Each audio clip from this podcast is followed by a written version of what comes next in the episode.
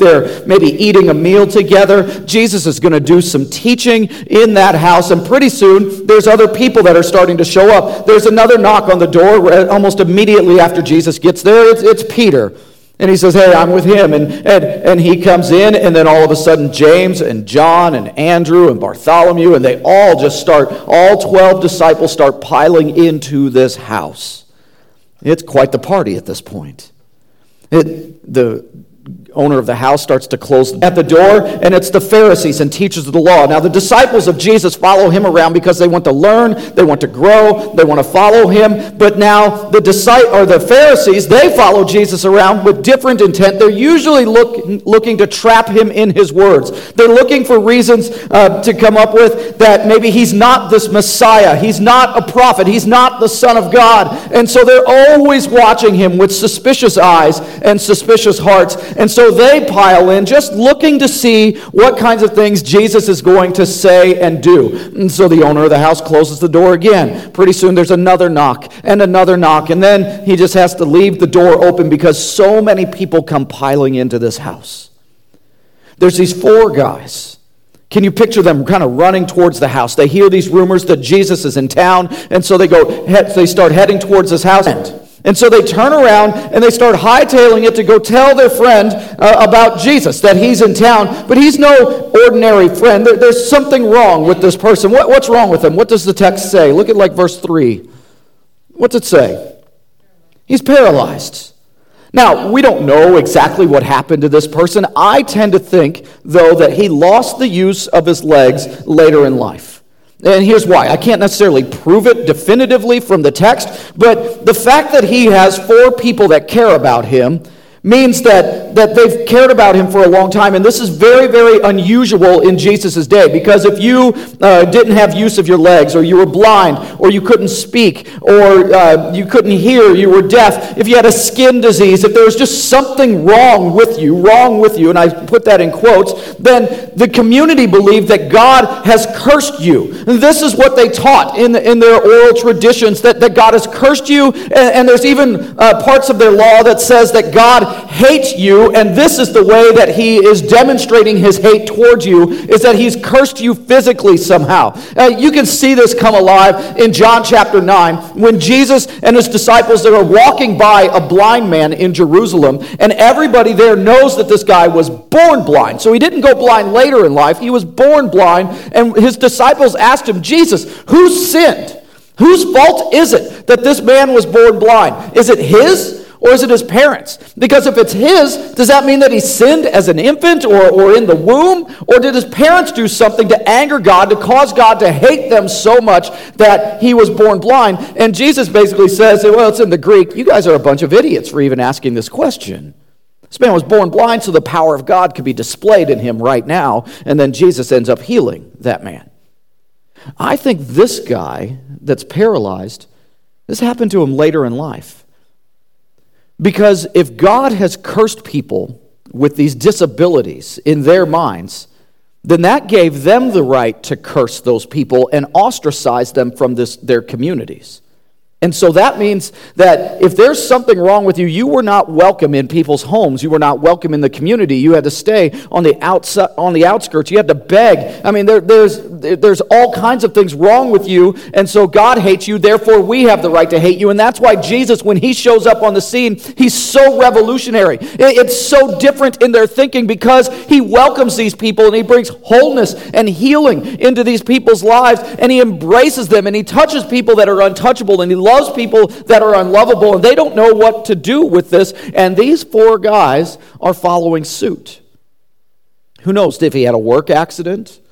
dove into a lake and broke his neck maybe maybe you know it was a degenerative disease that just kind of took over and, and he lost use of his of his muscles in his leg we don't we don't know but we do know that he has four people that care greatly about him to the point that they're willing to give up their spot in this house, which is getting filled up, and go and get him. And we don't know if he's lying on a mat at home or maybe he's at the town square and he's begging, uh, hoping for a little bit of bread or a little bit of change. But either way, you could see these guys go and grab him up, one on each corner of the mat, and they just start running towards the house. And this guy is just bouncing along there, going, Where are we going? What, what are you doing? And they just shut up. We don't have time to tell you about it. And they, they go, and can you picture them turning the corner onto the street where Jesus is at? And they can't see the house anymore. It's just this huge. And so they run up to the house and they, they try and get through and they're elbowing their way through, make way. We got to get up close to Jesus, but the house is packed. There's people on the outside of the house, it says, that it's so full that there's absolutely no room. And nobody, absolutely nobody is going to give up their spot. They, they don't want to lose their front row tickets to the Jesus show here. Jesus might do something amazing. He teaches like one who has authority. And so nobody's giving up their spot. They're surely not going to give up their spot for this cripple who's been cursed by God. And so they try and get in the front door. They can't do it. And so what does the text say? They lay the guy down there in the street and they say, Sorry, bud, we tried. And they go home. Sermon over. Let's go. Let's go eat. Is, is that what happens? No. Do, do y'all talk in church? Am I in the wrong place? Like, what, what happens? Do they just give up and go home? So I tell you, open up your Bible. I might mess something up. No, they don't go home. What happens? They take them up on the roof. Now, let's just pause for a second. This proves something in this text. This proves that they are teenage boys. Gentlemen in the room, whether you are a teenager or you once were a teenager, how many of you got up on a roof for just no apparent reason, but just to climb up on the roof? Teenagers. Because they don't give up. They're going, okay, they won't let us in. We'll figure out a way to get up there. So, whether it's by ropes or whether uh, a lot of times there was a little stairwell or a ladder that led up to a flat roof, not pitched roofs like what we have today, but flat that they would use for storage, or sometimes they would uh, sleep in the cool of the night if they had extra guests in their house, or even keep animals up there for safety. Uh, but either way, they got up on this roof. And so, as they, as they get up in the roof, they start tearing a hole in the roof. Now, have you ever been sitting in church and there's a distraction? What, what are some distractions in church? Kids. My kids are a distraction in church. Boot them off to children's church, right? yeah, whether that's, you know, a, a, baby crying or in my sermons, usually there's an old man that's snoring somewhere. Yeah, yeah there, there's distractions in church. I'm convinced, though, babies crying are not distractions in church because the mom or dad usually gets, gets flustered and, they, and then they leave. Why is it that babies never cry during loud music? They only cry during quiet communion time. Have you ever noticed that? And so, baby's crying. That, that's not the distraction. The distraction actually comes with the mom. And you are living proof of this, young lady, that when a mom sits on the front row with a baby, and then they put that baby up on their shoulders. So you have your baby lower here, but if you would put your baby up on your shoulders, the rows that are behind you would not pay another would not pay attention to another word that I say at this point. They would just be making faces at your baby. So if you have to put that baby up here, I'm sorry, you're going to have to go to the back row, okay? Yeah, there's just, I'm kidding, of course, but there's distractions that we have in church sometimes. When I was growing up, I came to Christ at about 14. Um, great little church that I was a part of, and there was this old lady, Jane McCowan, that just loved me to pieces and always tended to sit by me in church. And after communion time, that poor woman always wanted to eat a peppermint. And so she had her cellophane during the, the, the cellophane around this peppermint with her poor arthritic fingers, and it was just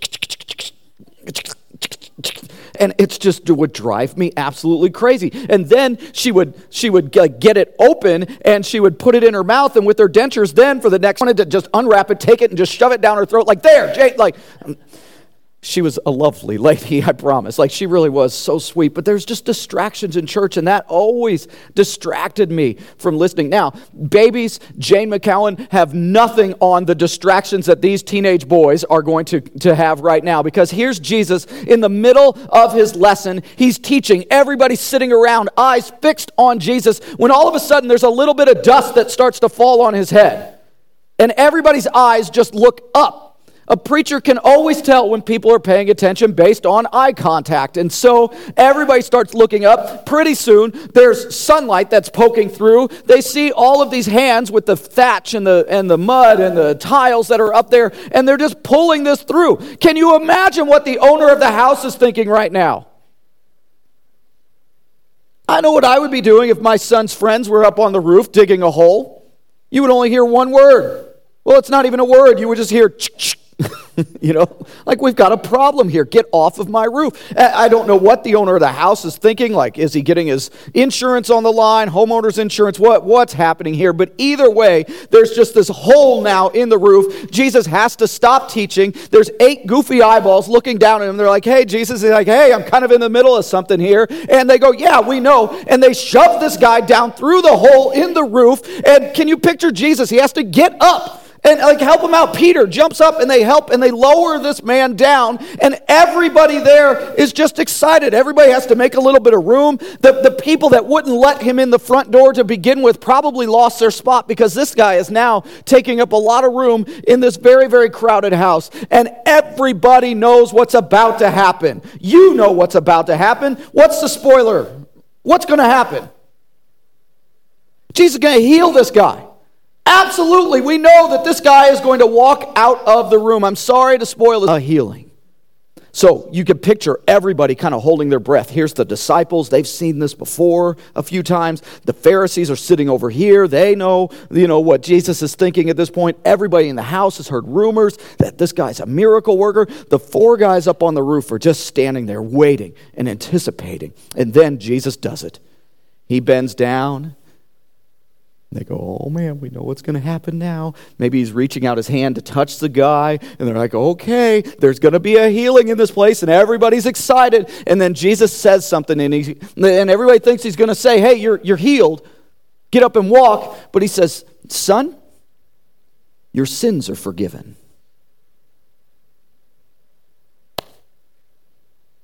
Thanks, Jesus.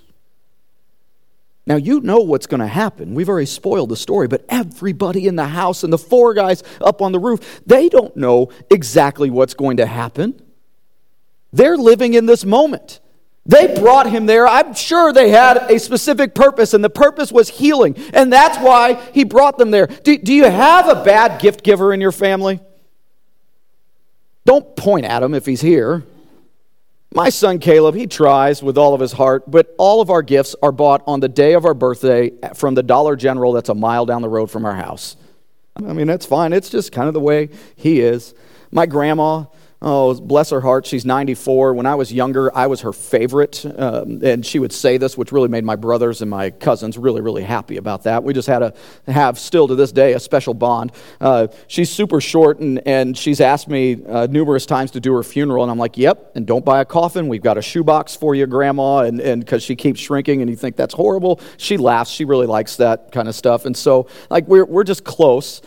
And when I was 12, she told me, Hey, I'm making you something for Christmas. What was the one word that a 12 year old boy does not want to hear from his grandma? Making. And then I open up this sweater, and my cousins are snickering at me. And then uh, she says, "She says, do you like it?" And what did I say? Yeah. Oh, so you've lied to your grandmother as well. At least one person in here has. There's a special spot in you know where for people that lie to their grandmother. It's like the 11th commandment, something that we should not ever do. But I did it. I go, oh, yeah. Then she goes, okay, then put it on. So there I am putting it on. Do you think I ever wore that sweater again? Yeah, when I went to grandma's house and my mom made me put it on, that's when I wore it again, but it just was it just missed the mark with the gift. Can you imagine Jesus bending down and him saying, "Son, your sins are forgiven." And and the four guys up on the roof are like, "Thanks, Jesus, but do you got anything else under the tree?"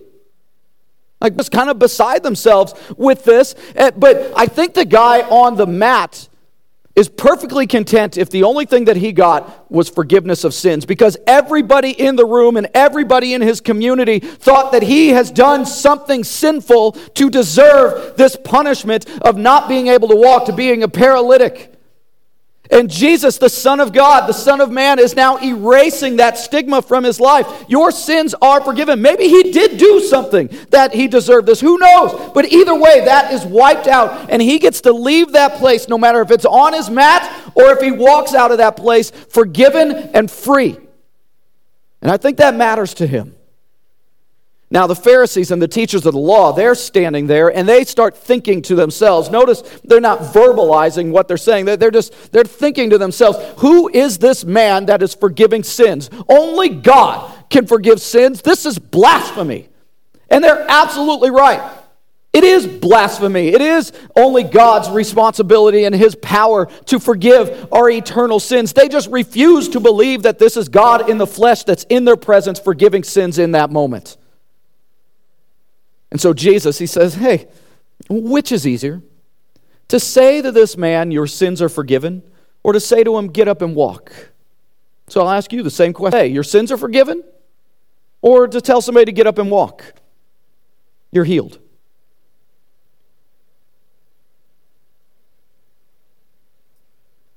Maybe they're both really, really easy to say and both really hard to do. It's really easy to say to somebody that you're forgiven. It's really easy to say, hey, I, I, I can bring some healing into your life. Maybe it's hard to do both of those things, to forgive and to heal. And Jesus says, but to show you that the Son of Man, and that's the way he referred to himself from the prophets, to show you that the Son of Man has the authority to forgive sins, I believe he says something like this Watch this. And he turns to the man and he tells him to get up, take his mat, walk, go home. Now, we don't know how this happens. We just know that it's an up close and personal miracle in this crowded house. But whether, uh, you know, blood starts to flow and he's like a wobbly baby giraffe with his legs as, as the tendons and muscles start to tighten, and maybe he pulls up on Peter and he stretches his legs a little bit and then he can walk. I tend to think he's more like Jackie Chan and he's just like, waha, and just pops up and throat kicks a Pharisee or something right there because Jesus just instantly healed his legs. But either way, the guy gets up and he's walking, and I'm sure that he's praising God. I'm sure that the entire house just explodes with, with just celebration and, and amazement at what happened here. And everybody is just going, whoa, and they're looking at him and they're touching his legs and they're congratulating. The four guys up on the roof, I bet they start celebrating, high fiving each other, hugging each other. As a matter of fact, the text says that one of them fell through the roof, broke his leg. Jesus had to heal him too. Open your Bibles. That's not in there. Somebody was like, Really? I never knew that part of the story. Yeah, I make some things up every now and then, but I'll at least tell you. And it's a great story. And it says that the man walked home and we don't know another thing about him. I wonder when he walked home, do you, do you think he, he ran home because he had a family? We, we don't know. We have no idea. You take a slow walk around the Sea of Galilee or something just in amazement? I, I, was carried in here by my friends and now, now I'm walking and, and he's, just, he's just taking time by himself in, in utter amazement. I think he probably took the four guys up on the roof out for pizza afterwards or figs or whatever they ate back then. I mean, just to celebrate with them particular because they were the ones that went through the extra effort to get him there. It's an amazing story that just kind of ends abruptly. And off end abruptly like that, we go, well, that was a great story, and we close our Bible and we have no clue how to apply it. I love teaching at, at Ozark Christian College. I, I teach Old Testament there. Um, a few, few other classes. I've had, uh, I've had Jed in class, and he's great. Luke Palmquist and, and Destiny, and uh, great students that you produce out of here. Uh, thank you for trusting us with them at, at that juncture of their life. We, we absolutely the stu- love the students that we get from this area. But when I teach Old Testament, there's often that students just kind of roll their eyes because there's so many things in there that they think just don't apply to their lives. Don't cook a young goat in its mother's milk, Exodus says. Well, check that one off the list. I don't struggle with that sin. You know, what to do when you, if you have mold in your house. You know, ah, I guess that one still applies today. What to do if you have oozing, pussing skin diseases and how to check that out and all this stuff in there. And I tell them all the time, you think you just struggle with things from Leviticus. But here we just read a story from Mark, and I bet you we're in here struggling on how to apply it. Can I suggest a couple of ways? Uh, two ways. One, first way is I think we can apply this text personally. Like we could walk out of here and take something home and go, okay, I'm going to wrestle with this. I'm going to I'm going to I'm going to chew on this and, and, maybe act on this uh, by the way that Jesus interacted with the man on the mat. What is the first thing that Jesus said to this man? Do you remember? Do you see it there? Your sins are forgiven. Good. And then what's the second thing that he says? You're healed. Get up and walk. Yeah, can I suggest maybe the first way that we can apply this text?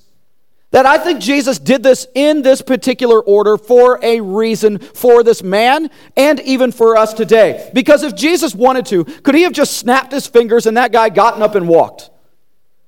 He didn't have to go through all of that. I mean, at any point, Jesus is always looking for faith out of, out of the person that's there.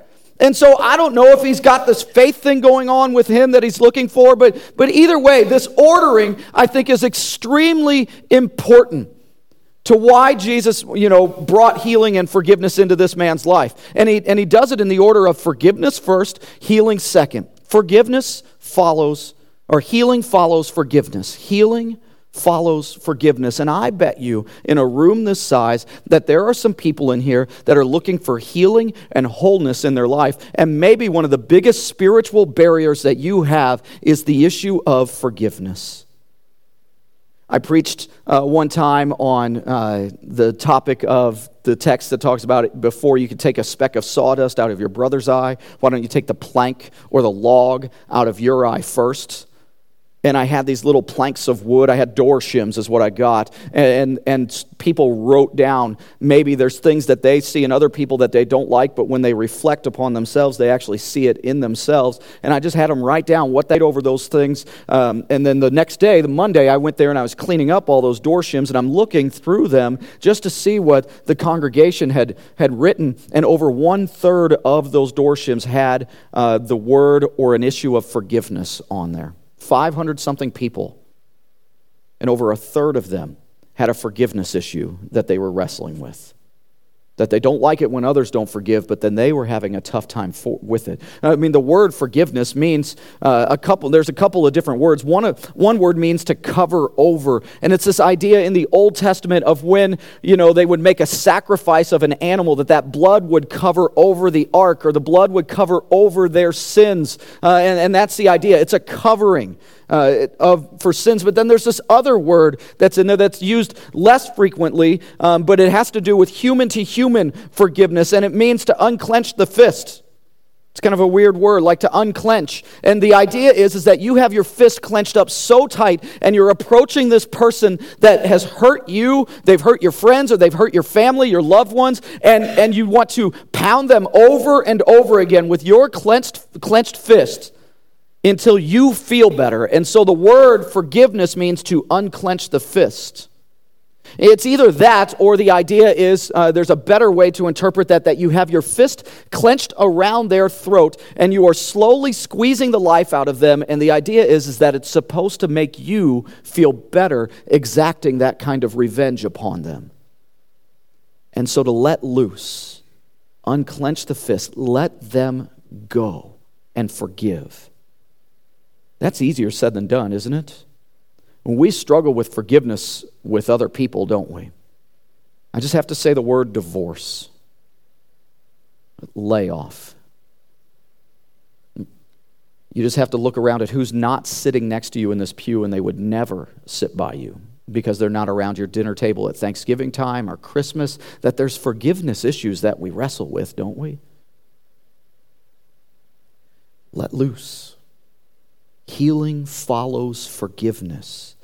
Most of the time, when we're wrestling with those forgiveness issues, it, it, it's that we're wrestling with that bitter root that's welling up inside of us, and we allow it to consume us. We can't sleep at night. We, we, we don't know what to do with that, but then the other person is off living their life with, with no regard to how you're feeling whatsoever. So let it go let loose. And that word, it, it, it's a continuous word, meaning that you can't just let loose one time, but you have to let loose over and over and over again because just at the moment that, you think that you've let go of something, then, then you've got your fist clenched back around their throat figuratively once again. And what happens, what you want is a scar. Scars tell stories, don't they? How many of you have a scar somewhere? You fell or you had surgery? Sure. And I bet you right now, if I called you up on stage, you could tell me exactly where the scar is and you could tell me exactly what happened. This was from knee surgery. This is when I fell. This is when I, you know, hit a tree branch or something. You know, whatever it is that you could tell me exactly where that scar came from because those scars tell stories and they've healed over. But when you don't allow forgiveness to take center stage whenever somebody has wronged you or you've wronged them, whatever it looks like, then what you have is an open, open wound that's still festering, getting infected, and it affects every other part of your life, no different than if it was on your arm or your leg. It affects your whole body. You wonder why you can't pray anymore? You wonder why the Word of God seems dull and boring or, or obsolete in your life? Is it because maybe you have a forgiveness issue? Healing follows forgiveness. For some of you in here, it's not necessarily that you have a problem with forgiving other people. Maybe the issue comes in with you, you don't know how to forgive yourself. And if there was anything that I wrestle with, it would be that one. That why is it that the people that I love the most, strangers, as some of you are going to talk to me after service and we're going to have an interaction. I'm going to be completely nice, but then I could go home and then I'm yelling at my kids or I'm being rude to my wife. Why? Do we do that? And there's been moments where I've caught myself and I thought, this is not right. And I've gone to them and I've apologized and I've asked for forgiveness. And they have graciously extended it and they have let it go. They have let it loose. They don't hold it over my head whatsoever. Yet I keep beating myself up over and over and over again. I keep crucifying myself as if it's me that belongs up on the cross when Jesus has already taken care of that and they have extended that forgiveness? Why do you think people struggle with, with eating disorders and cutting, suicidal thoughts and over medication and, uh, you know, and alcohol and addictions and gambling? That could there be, could there be a forgiveness issue at the root of some of that? Could it be that we don't love ourselves enough to understand that we have been forgiven and that forgiveness is followed by healing. Healing follows forgiveness. And there's some people probably in this room that you don't have any problem, you know, forgiving other people. You probably don't have any problem forgiving yourself, or maybe you do wrestle with that a little bit. But your main area of concern when it comes to forgiveness is does God forgive me? Because you walk into a place like this and you look at all of the people around here and it seems like they've got their acts together and you see people communing together and all of that is good, healthy, and holy things that take place in here. And then you say, Not me. Because if they knew the real me, if they knew what I had going on in my life or what I did on Saturday nights or what I was, you know, who I am on the inside, this church would, would not accept me. I would be pushed out. That you feel like an outcast because everybody in here is perfect. Please raise your hand if you're perfect. Well, welcome home. if somebody would raise their hand, please just get out because you're going to ruin it for the rest of us. And you think, Yes, I understand that. I know nobody's perfect, but you don't know what I've done. You don't know where I've been. You don't know the sinful things that I've, that I've got in my life, that I'm too unholy, I'm too dirty. And what we're doing is we're not actually doubting ourselves in those moments, that we're doubting that the blood of Jesus Christ can cover us. It's good enough to cover everybody else's sins, but mine are too bad, and you are too wrong with that statement. That you have a faith issue, not a forgiveness issue. You have a faith issue that Jesus Christ on the cross is enough to cover your sins. Why do you think that? Because you know if you had somebody that came up to you and was confessing sins and things that they've done and wrongs that they've done, and they're wondering, can God forgive me? You would instantly say, yes, absolutely. The blood of Christ covers all. Then why don't you apply that to your own life? ask you if you're holy, you would say no because you think too much about your sin instead of thinking about your Savior that He is the one that makes you holy by His blood. That you are perfect people, not because of what you do on a day to day basis, not because of what I do, but because I have been forgiven and set free by the blood of Jesus Christ, and He makes me holy and perfect, spotless and stainless. And He does that for you as well.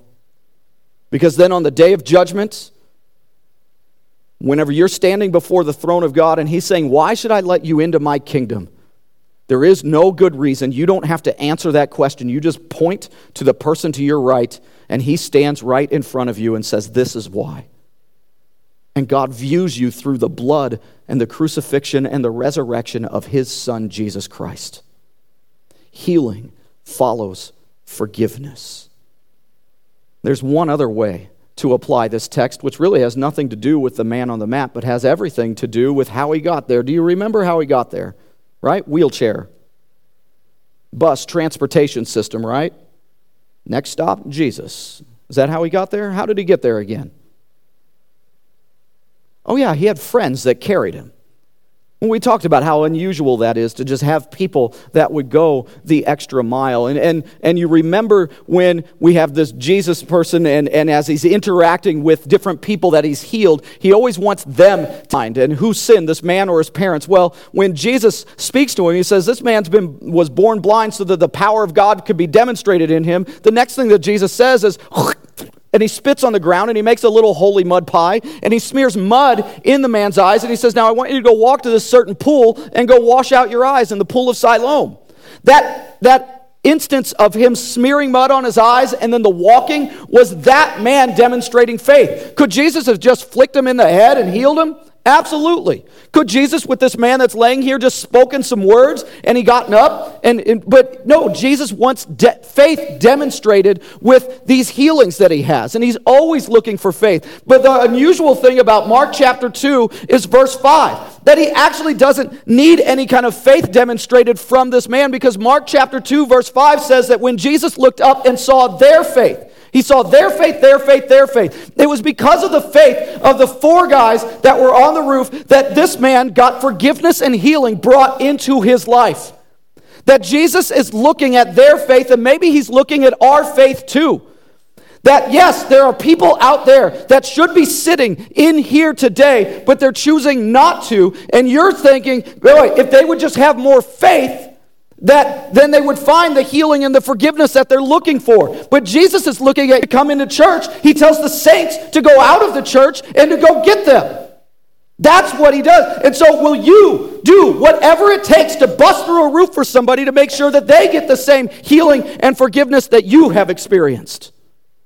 I think about this. I was a youth pastor for, for about 10 years, um, and there's this little girl in my youth group named Jenna. She was as sweet as can be. Um, and she shows up to youth group on a Wednesday night. Um, we, have a ba- we had a band that was ready to strike up. This is up in the Portland, Oregon area. And, and we were just getting ready to start. There was going to be music, and I was going to make some announcements. And she brought her friend Amanda with her. Um, and, and, and I meet Amanda really quick before I'm ready to go up on the stage. Um, and Jenna says, Hey, Amanda wants to be baptized tonight. And I thought, that's awesome. That's great. After our service is over, we'll sit down, the three of us. We'll have a conversation about that, you know, because baptism is a serious thing. We want to make sure that they understand what the washing away of their sins and, you know, just, just all of the elements that come along with this, this great demonstration of faith. And Jenna says, do you, do you think I would bring somebody here to be baptized that I haven't shared the gospel with, that I haven't told them these things? And I thought, well, you little snot eighth grade girl. She's 14 years old and, and she's putting me in my place. I'm like, I know Greek, kind of. And so we sit down right then and there and we start things late. And sure enough, that Jenna had been getting her lunch and Amanda had been getting her lunch. They were, they were friends. And, and instead of eating in the lunchroom at their junior high, they would sit in a stairwell parents' divorce, and there, you know, there were just some things that kind of led to her reaching out because she was hurting and needed some forgiveness and some healing. And Jenna provided that through the Word of God. And so for weeks, sitting in that stairwell, just eating lunch together, opening up the Word, and then that continued at her house a little bit, and to the point that she came to church with her and she's ready to commit her life to Jesus Christ. Said, Go ahead. And so she goes up there and baptizes her friend. And it was just amazing. And our youth group exploded with excitement. And it was awesome. Very next day, Thursday, I get a call, and it's Amanda and, and Jenna. Jenna calls me at home. It's dinner time. And she says, Hey, Amanda and I, uh, we've been talking with our friend Tiffany. And Tiffany had been joining them for some of those Bible studies and then in their home. But then they, uh, they found Tiffany immediately after youth group the night before and then continued these conversations at school uh, about what had happened. And Tiffany wanted to give her life to the Lord. And I did not dare ask Jenna, like, did you share the gospel with her? Did you tell her the importance of this? I didn't want to be put in my place by an eighth grade girl again. And I said, man, this is awesome. Sunday morning, old folks love it when young people are, you know, doing things on the stage or baptizing their friends. I mean, the, you, the old people in this church, no offense to you whatsoever whenever I say that. You, at the end of the service, you will skip lunch, you'll do whatever it takes, and then you're, you're going to walk out of the baptistry and they're going to be like, welcome to the family. You know, like they love you. Our, and I knew our older folks were going to love the things that that Amanda and Jenna were about to do on Sunday morning. And Jenna said, Sunday morning, no, no, no, no, no. Her parents are on the way up to the church right now. We've called friends, they're going up to the church right now. I thought, oh. So we put dinner on hold and we pack up our family and we go up to the church and we unlock it and we get everything set. And then, wouldn't you know it, a few months later on a Saturday, late at night, I get a call. It's past 10 o'clock. At this point, I'm like a typical dad. I'm falling asleep in front of the news. I don't even know if I had pants on at that point. And it's Jenna because she taught Sunday school with another teacher uh, in in like fifth and sixth grade girls or something, fourth and fifth grade girls. Uh, she was a freshman at this time. My timeline's a little bit mixed up, but either way, I get this phone call. And she had three or four of those girls over at her house, and a couple of them wanted to be baptized. Like they were just doing a slumber party. She was just having them over and having fun but she had been sharing the gospel with them every Sunday morning and then taking them out, you know, and, and hanging out with them and stuff. And, and, and this goes on and on and on throughout her high school career, including baptizing her dad, her stepdad, and her brother, a teacher, other students, students with disabilities coming to our church. I mean, she just she didn't play volleyball, she didn't play soccer, she didn't do anything. She just was and so that she would not bust through our roof. I got so tired of getting up late at night or on days that I wasn't or you know, evenings that I wasn't supposed to be at the church that I just went to the hardware store and I made Jenna a key to the church and I said, "Here, you don't need my permission, you don't need my authority. You are doing exactly what Jesus would want us to do." That these people are looking at her faith, her faith, her faith as she would do whatever whatever it takes to get them into there and into the Word and into her life, into her life in Christ. And if one little girl throughout junior high and high school can set this kind of example for you and I, what are our excuses, church? Why do I stand in fear? What's the worst thing that can happen to me? No, go bust through a roof because I know I have people, and you know you have people that need the same healing and forgiveness that you've gotten. Somebody busted through a roof for you, and somebody busted through one for me. And they weren't ashamed to share the gospel with us. So, what is our problem? Jesus is looking to our faith so that we can find the healing and forgiveness that we're looking for and that they're looking for out there. And if one little girl can set the example, imagine what happens with this entire army. Steps up to the plate and busts through a roof. I'm going to close in prayer. There's going to be some leaders that are going to gather around either up front or in the back from what I've been told. Want to just pray over somebody that you know is hard hearted, but you want to bust through a roof for them. There is no judgment whatsoever. If you have a healing or a forgiveness issue that you're wrestling with, no judgment. Go and seek out the support and the encouragement of your church family. I'll be sitting on the front row right up here. I'll gladly pray with you after the service is over and you guys are being dismissed, I'm back at that table that's back there with Ozark Christian College. If you have any questions about things talked about today or school, I would be glad to meet you. Heavenly